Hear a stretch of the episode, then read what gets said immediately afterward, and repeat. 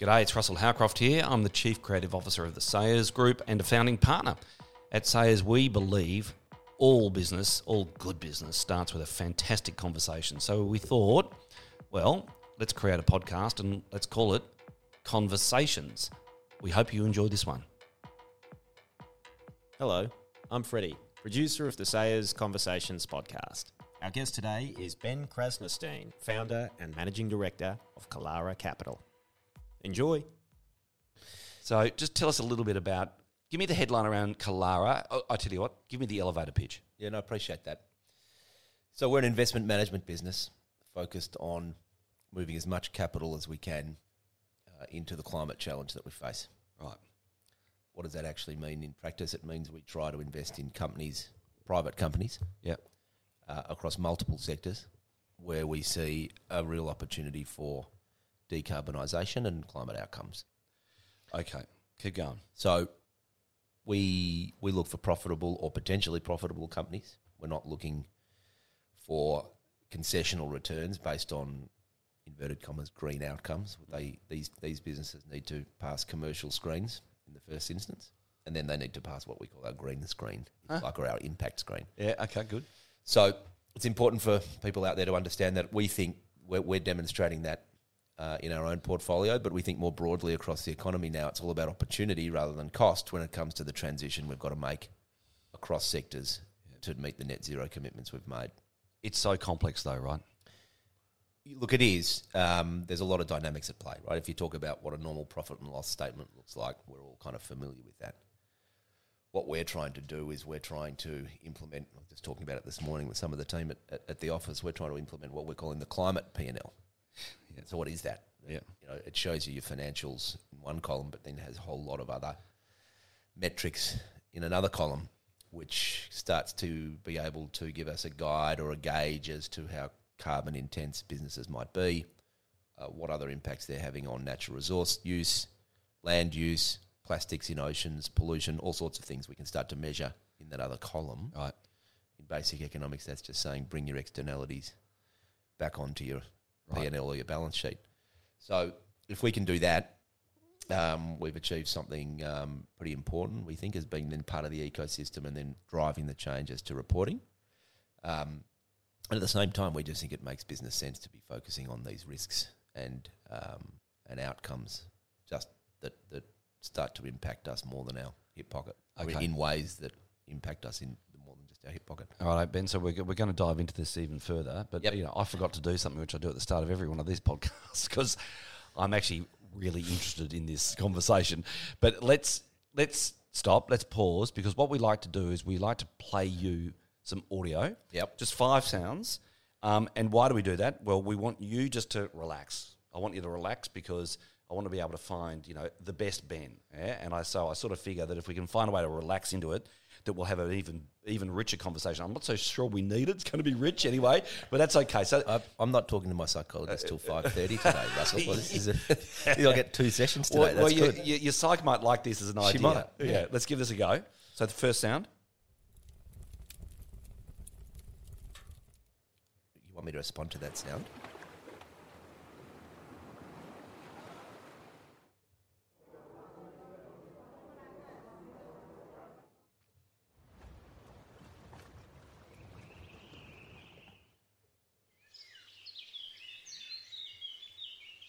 Okay, so in order to have the very best conversation you and I can possibly have, oh, look, uh, you sort of your fireside, your fireside, your beach side, your pub side, uh, you're sailing, or you're in a forest. Which of those makes you, you oh, know, well, look, probably at the moment the fireside. yeah, Right. Yeah. Because I mean, I'm. burning some carbon? And I mean, yeah.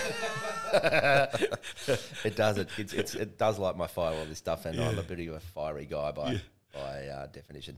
Yeah, So, and you know, it's an interesting one, right? Fire can be cleansing and important, but it very also it can also be obviously very destructive. So I've got personally watch that as far as I, how I balance out my life. I, I'm, I'm, I'm, I'm absolutely fascinated by the notion of um, of fireside. I really am.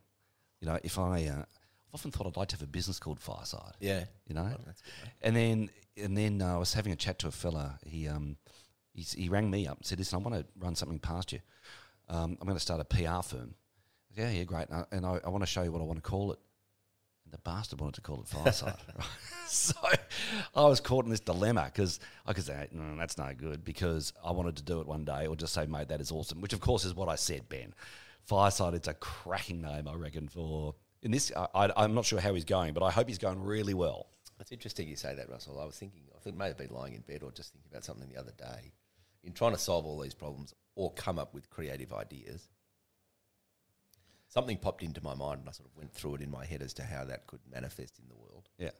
And you know, sometimes when you're thinking about ideas or, or, or new things or, or new principles, you know, when you think about it, all of a sudden it pops up somewhere else, Uh, most definitely that happens a lot. like the hundred monkey Yep. syndrome or whatever they Yep. call it.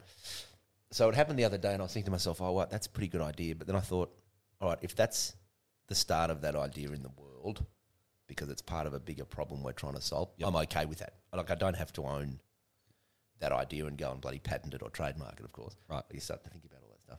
but as an, you know, as an, as a, as I get it. investment manager, you got to watch and protect your IP. But it's sort of it's interesting. I think it's sort of it's a segue to a conversation about the challenges we're facing when it comes to climate. Like we've all got to, in my mind, put everything we've got into it. Right. Share ideas, share our um, our, our our versions of doing things in a slightly different way than we have previously. Yep. That's one of the big things I like to talk about it um, um, when it comes to why we do what we do. Right. There's a there was a famous old ad guy who um, said Paul Arden. He said, "Give away your ideas; they're not yours anyway, uh, uh, unless of course." Unless, of course, you're prepared to invest in them, in which case they are your ideas. And so, this is where you are. I mean, you, so why did you call it Kilara? Yeah, uh, well, that was just some brainstorming I did, or we did. Um, a former business, or current business colleague, and I um, came up with the name uh, in combination with some creative um, designers and creative people who were helping us. Um, it's a word uh, that originates in the Tuareg language. So the Tuareg are the First Nations people up in the Hunter region, New Very South good. Wales Yep. and it means permanence or always there. It's spelt slightly differently to the way that it's translated from that language. Um, however, for us, it was meaningful because we want to be long term. We are we are long term investors, if you like, Yeah, good. and Yep. the mission we're on is a long, long is a is a long game. Right. So there's a there's a term I've heard, patient money. Um, is that what you would consider Kilara to be? Sure. Yeah. I mean, patient capital. You need to be patient to create some of the changes we're thinking about. The investment product that we've got in the market and products we're going to put into the market do require patient money. They're typical VC funds with sort of seven plus year terms. Right. Now, in some in uh, in some versions of events, seven to ten years, almost medium term money rather than long term money. In fact, so yes, you do require some patience as an investor, but also as a manager, like we are. You've got to, in my view, we've got to start uh, investing for change, and we've got to make the right decisions rather than quick decisions.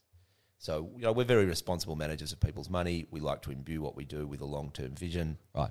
Uh, so yeah, patient capital is a really important concept. I was at um, the Banksia Awards um, last week, um, environmental awards, and um, I was interviewed, quick interview, and they said, well, you know, "What? Explain to, explain to us your passion for sustainability." And it was interesting because for me, it's actually more a passion on how.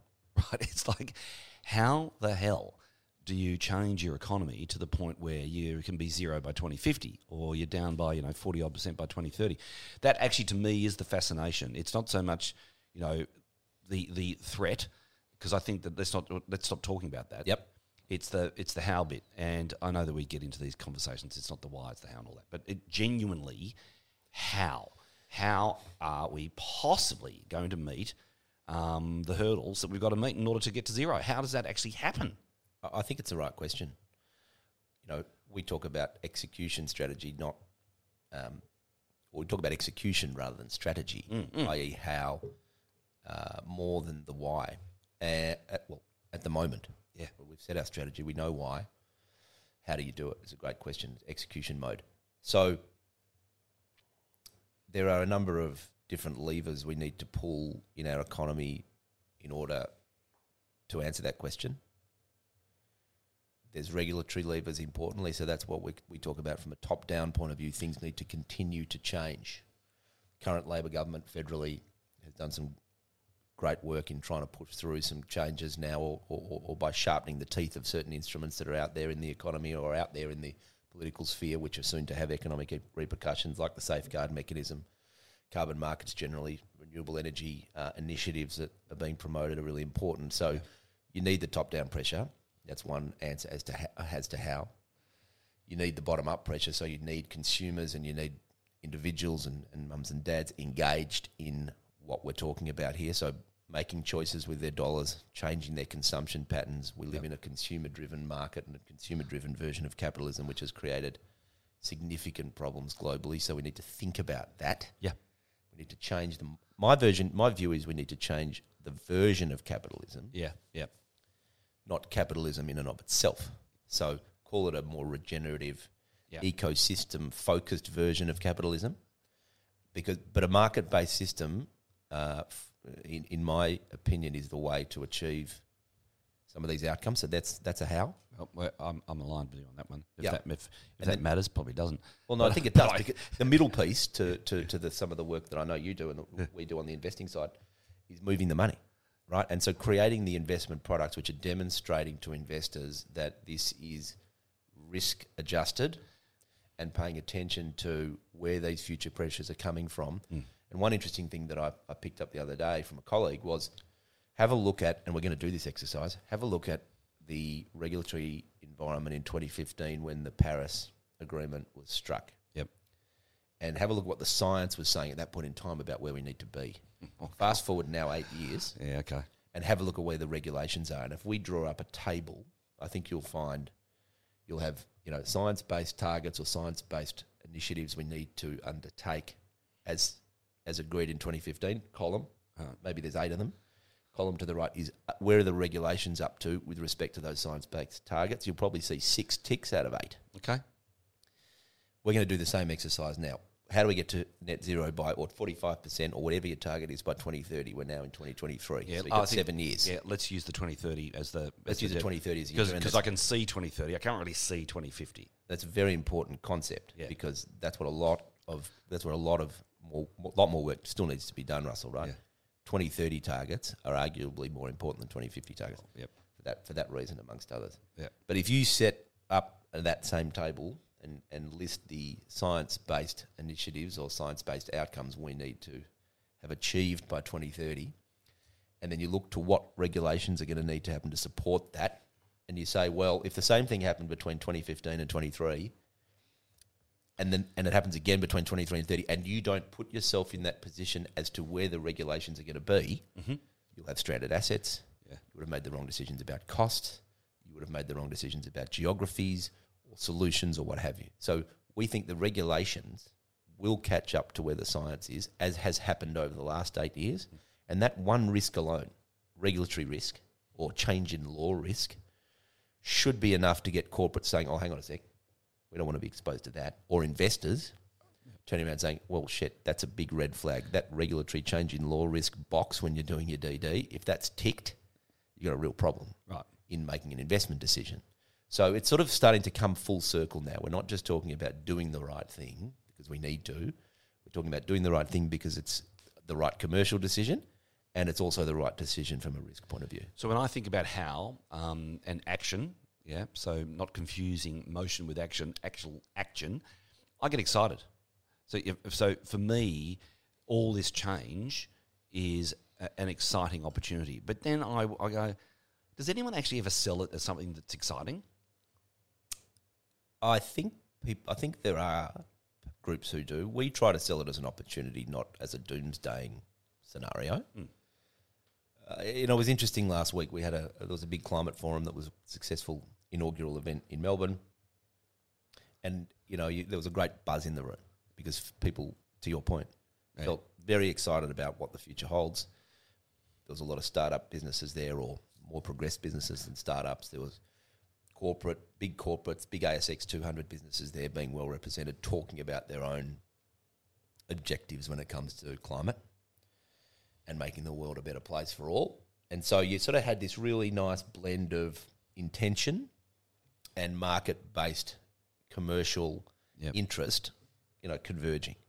So, and, and that was the feeling in the room. It was about how we can make the world Yeah. um, uh, progress along these lines more quickly without With, being with positive energy. with, with positive energy. Yeah, exactly. So it, it, one of the things which, which I al- also think has been missing, um, so the notion of positive, let's say positive energy for argument's sake, let's call it that. The other thing which I reckon has been missing is just an honest conversation about the role of profitability. Like profit is really important, and so right because that sort of drives everything.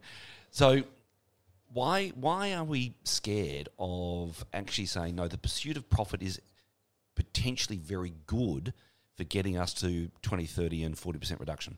Well, we're not scared at all. No, I know you're not. Right? We, we say we say profit and impact is a, like it's a flywheel effect. Right. So the question as to why others are scared, I think others are scared because traditionally when you talk about profit and growth, Russell, you're talking about a definition of a measurement of growth or a definition of a measurement of success, which has flawed assumptions in it, right? Yep. And so if people realize that there's other things at play, for example, externalities or other metrics that we need to take care of or, or take account of, and then you overlay the profit motive, apparently they don't they can't coexist.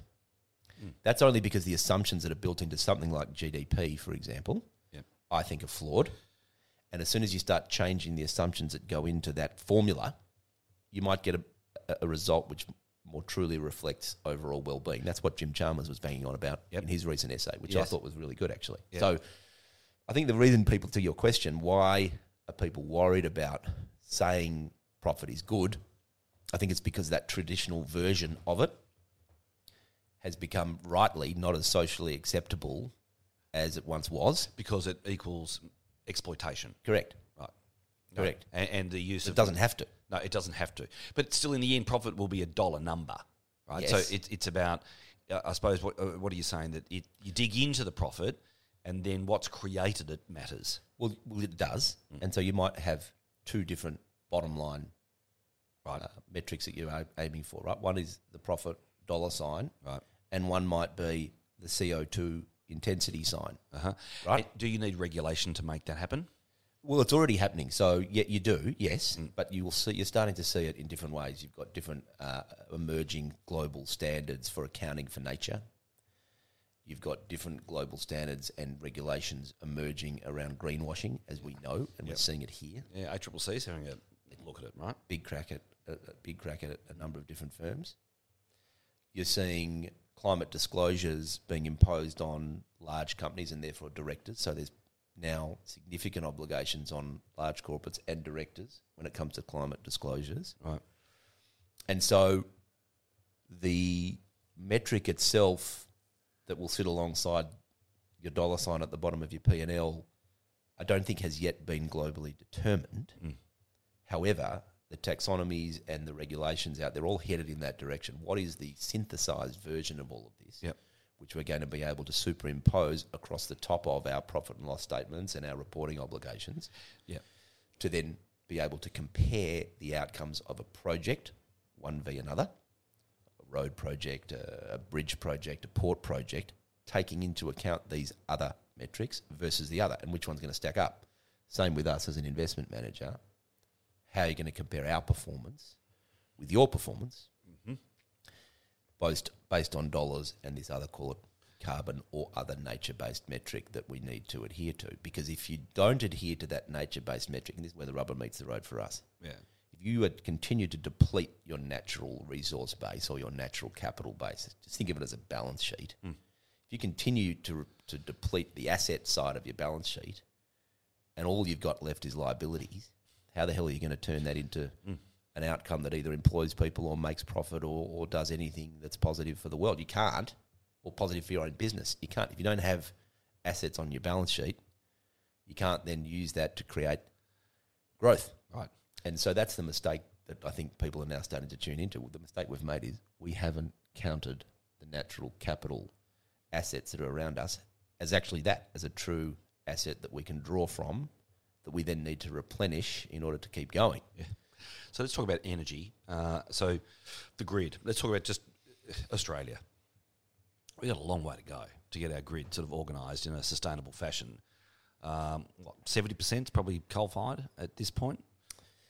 Uh, that's a good question. I think renewables peaked. I was talking about South Australia. Renewables peaked in South Australia. Actually, last year at some point, I think it was, they were providing 100% of the power into the South Australian part of the NEM. There was a a moment. moment. You're right. There was moment. a moment in time when they. So that's a nice. That's a good sign. That is a good sign, yeah. Um, yeah, where did it peak? Did it peak at about 25% nationally? You might be right. Might be seven, might be a bit more. Yeah. So anyway, point being, there's a lot of work to do, and are we going fast? I, look, the answer to that question is always no, not fast enough, really, isn't it? It is. Uh, I think we're going faster now. I think, as I said earlier, um, I'm not massively politically either way, but the, some of the Labor government's policies around the transition to renewables have been good. So I think it's getting there. Mm. There's a few issues with the grid in terms of the transmission infrastructure. So, you know, there's a, we're a big country, we know that. There, there's significant wind and solar resources all over the place. Yeah. How do you actually tap into where the load most needs it? Yeah. that energy to be generated. So we think uh, the other part of our business, it's a good little segue, Russell. We've got two parts to the Kilara business. One is the venture, late venture capital investing side, if you like, and the other is the energy infrastructure side of the business. Yeah. So we spend a lot of time thinking about that on that side, and that's where we're trying to build out large wind farms Okay. as part A of that business, uh, and part B is building out more bespoke, what we call behind the meter solutions for the cooling economy. So that's going and building refrigeration and HVAC and solar panels on your roof Amazing. and, and high, sort of high tech, Yep. low carbon stuff. So, but yes, back to the grid question. Yeah, there's there's two there's there's heaps of challenges. One is building enough transmission infrastructure to be able to then suck out the electrons from the from the project, uh, and the other is how do you manage the disaggregated energy generation assets that sit on everybody's roofs, for example, Mhm. and that's what is referred to as demand side management. We need a lot of technology to control when solar panels are spitting energy back out from your home rather than into your home. Mm. How do you control all these assets in a in a uniform way? So there's still big challenges. So being the MD of Kilara um, and inve- and being well known for what you're investing in, you must just get some unbelievably good ideas coming across your desk. Um, and so, or maybe just tell us some of the good some of the good ideas that you've seen. Yeah, there are. I mean, it's across because we're quite multi-sectoral. So we, you know, we we we focus on the energy transition. We focus on on the carbon side, carbon markets. We focus on food systems and, and circular businesses, etc. So, you know, we do see a lot. One interesting one we saw the other day. I can't remember the name of the company, but the technology was around sequestering carbon in oceans Oh yeah, yeah, I've seen this. via. So there's a couple of was a University of New South Wales. Uh, no, this guy wasn't from UNSW, but he was talking about phytoplankton. Yeah, yeah, yeah. Go So on. maybe it is the same one. Uh, phytoplankton, stimulating the growth of phytoplankton, which actually whales eat. Yeah. No, sorry, the shrimps eat, and then the shrimp, the And whales then eat the, the, whales like the shrimps. That's right. Well, the whales also like plankton. Either way, it's good for the whales. uh, it's good for the whales, and it's good for sequestration. And there's a technology that he's developed to, to do that, which is super interesting. We're seeing some really interesting, and hopefully about to make an investment into a seaweed-based biopolymer business. What does that mean? It's essentially created. This business has created a replacement for virgin plastic pellets Oh, wow. that can go into any existing extrusion or injection molding machine, and it's purely based on seaweed. It'll home compost in 55 days or something. How good. Basically, fish food. You can throw it back into the So, ocean. so I mean, the seaweed's pretty extraordinary, isn't it? Because it's, Seaweed's it's the extraordinary, yeah. seaweed and um, the cows f- feeding cow the the feedlot, right? Yeah, so the Asparagopsis strain, Yeah. which is quite a hot uh, topic of conversation in investing circles, uh, it's showing a lot of potential to be able to not well, it definitely can reduce methane emissions in um, Cows. in cows. Yep. and uh, I think they're now trying to scale. Different businesses doing it, but trying to scale how you how you get the cost cost of goods down and how do you distribute it out into the into the market and get the cattle eating it. Yeah, that's that's one version of of, of seaweed, which is super important. So there's another. There's a there's a sense that in Australia, and this might be us knocking ourselves, but I've got a feeling it's right. We're not great at. There, there's an idea. Let's in, let's invest in the idea and bring it to market. Like we're we're we're more interested in the idea proving itself before we you know we point money in in its direction. So just I mean some observations on that. Well, look, we're actually probably like that as an investor when it comes, you know, that's where Kilara's put itself. Actually, Russell, we've put ourselves more at that growth stage because we want to. Uh, there's a few reasons why we've done that. One is because there's be, there's a still when we did our first fund, which was closed late last year or mid last year. Um, actually, not closed eight eight months ago, so that's longer. Um, we uh, almost two years. Yeah, yeah. Um, we um, we're focused on that area because there was a funding gap for some of these companies in, in Australia. Uh, the second is, as we you sort of suggested earlier, we think those businesses with existing traction have the potential to scale their outcomes and their impact and their profitability more quickly, and we need to act quickly. Yeah. So that's another reason. Having said that, the next fund structure we're setting up is likely to take uh, an approach where we can invest a bit earlier because it's equally as important to have the startups come through to that stage. So that you got to support all parts of the ecosystem. I think there's a lot of venture capital guys out there, or venture capital people out there who like the early stage, like a lot of the even in some of the big Aussie super funds like backing some of the larger investment managers or, or, or VC firms out there that are well known and, and they take a very early stage approach. So again, we're seeing it more and more. We're seeing it in the food space. Uh, there's a lot of innovation around precision fermentation, for example, to fix up the industrialized, a broken industrialized version of food production and supply chain. Right. So we're seeing it there. Vertical farming. Yeah, vertical farming we've looked at for, for quite a while. I think vertical farming has a place in the ecosystem in dense urban environments. Clearly, Yeah. that's what it's designed for. Yeah. I think here, not so much. Even though we're having, we do have dense um, urban environments, but we've also got still enough good arable land that we can grow, and then you know even the market garden style setup that still surrounds most of our major cities. Uh, You know, you can just ship in your lettuce, and therefore it's hard to be cost competitive when you've got good soil and good rain around the major cities. It's hard, Yeah. to, hard to do it. Um, so yeah, I think it does globally have application, particularly in Asia. Um, there's lots of issues with the food system um, that, that need fixing. Do you think that um, so food miles? Food miles was, was an idea. Yep. Gee, it's it's it's a long time ago, really, isn't it? That one, mm. but it, it it made sense when I first heard about, read about, looked into food miles. I mean, the very notion that I've got my Italian, you know, sparkling water on my on the you know restaurant table, it's is ridiculous, really. So, at what point do you?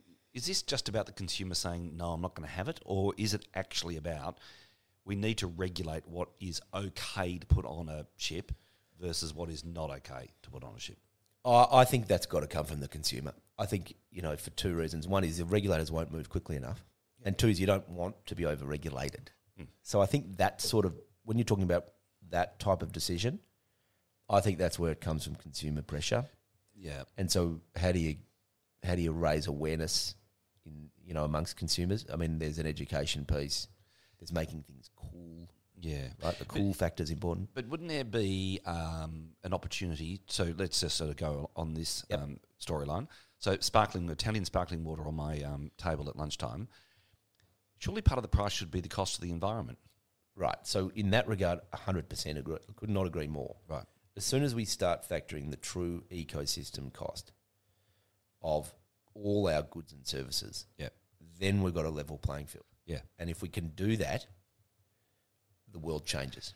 So is that a, is that relates to, or is that specifically just about maybe carbon pricing? It uh, at the moment that's the best proxy for it. Yeah, no question. You have to do more of ultimately we have to do more than just a carbon assessment. You've got to do a life cycle assessment of what goes into the manufacture of the glass, not just the food miles associated with your Italian with your Italian San Pellegrino. Uh, I wasn't we're not we're not names, focused you on brands. um, oh dear. yeah, So but it- so so yes, I think ultimately you'll do a life cycle assessment of these things. Yeah.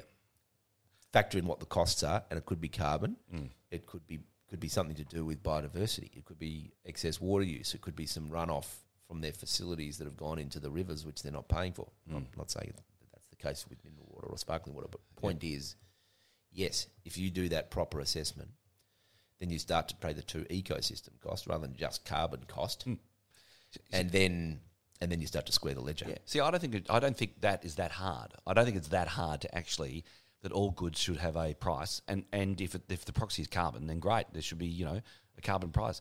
To me, that is infinitely sensible. Um, and then putting a price on carbon and trading carbon, which of course has been around for as an idea. Yep. been around for quite a long time, really. Um, again, knowing, well, believing that money drives behaviour, putting price on carbon, you'd think that there was a really interesting and easy to understand correlation between pricing carbon and changing consumer behaviour. Yeah, I think that's right. I think that's right. Right. Yep. Globalization. So uh, pre-pandemic, we were flying along with globaliza- globalization. Do you think the pandemic is, or maybe have we had peak globalization? Uh, I don't know. No. I don't know. Uh, I think globalization as a uh, economic concept is important. Uh, I think uh, as a social notion, it's also important, but we've got to be careful because I think what it's created is a lack of focus on domestic priorities across multiple nations Mm-hmm. Yeah. and therefore you know you can lose sight of a where your core skills are or where your core strengths are as a I mean you can take it from a community to a state to a nation Mm. if you just think about if you just think about globalization too much so you know think local act global moniker which has also been around for now decades Yeah. Yeah. is Yeah. probably still a good one Yeah. because you know it cuts it brings things back to basics where you can do what you do locally and ensure you've got strength and resilience in your household in your economy in your legislature in your structures which you need to do but then have a global mindset i think perhaps we've gotten a bit carried away with it and therefore lost capacity domestically. I mean, Australia we have we've lost manufacturing capacity. Yep. Uh, we've lost skills and training uh, and and and technical capability. We've seen a skills gap and a skills shortage and a skills exodus across multiple sectors. We know that. Now, why has that happened? Multiple reasons. I think, however, globalization as a concept has probably played a role. Now, I'm not advocating for closing up borders, but I think not sure the balance has quite worked. Yeah, I mean, I think uh, airlines, just watching or tracking airlines and air, use of airlines, I think that's to me that's an interesting, I don't know, proxy for globalization, or or and or um, watching how consumers behave. Because clearly, when I get in a plane, I'm burning a hell of a lot of carbon.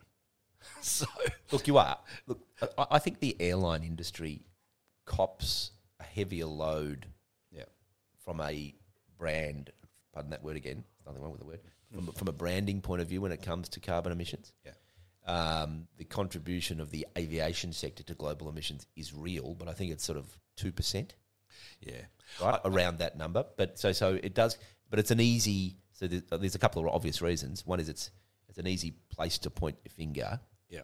and it's actually easiest and, and, and it and it's relatable for consumers. I mean, that's probably one of my biggest challenges, to be honest. That's one personally. Yeah, I try and live as low carb a lifetime lifestyle as I can, right. I know, right? uh, but flying and traveling and all of the wonderful things that that brings and important things that that brings when you're needing to connect and try to do the things we're doing in business. But of course, otherwise with family and recreation and all those things, it's a real challenge. Yeah. And so there are there is work we try to do on that. Of course, you can offset your flights. I'm not getting into the offset debate, uh, but you can offset flights and make sure you're doing those offsets with high integrity counterparties, of course, Yep. and uh, you know, and then and then try to innovate and push wherever you can for sustainable aviation fuel. So there's you know there's ways you could sort of pick apart each thing that you do and Yeah. try to find ways to work on it. Uh, that's what we certainly try and do. There's another big picture challenge, I think, um, around getting people out of poverty. So China, of course, they spent what three, three, four decades getting people out of poverty. India's on the way to getting more and more people out of poverty. Um, why? Well, coal. Coal plays a massive role, and uh, what fifteen percent of our GDP is coal.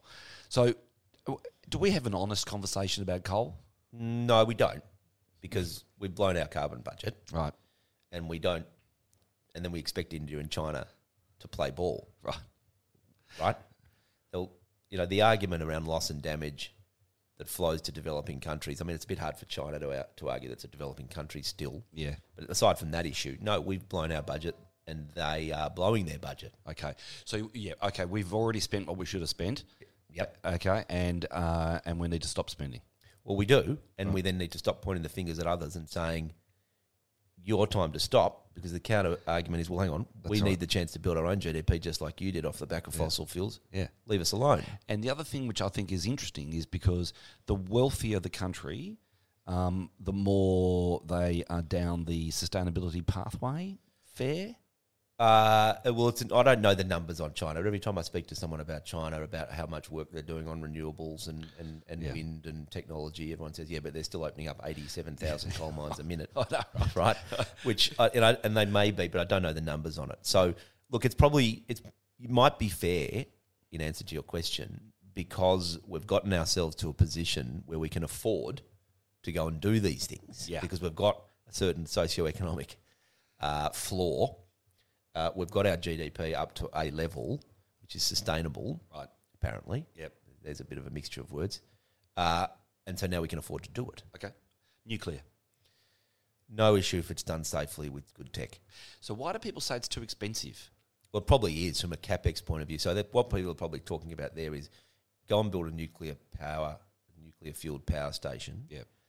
to produce X megawatt hours of, of electrons, or go and build solar and Ah. hydroelectric or wind and hydroelectric, add up the capex and see where you're in, if you're ahead or not.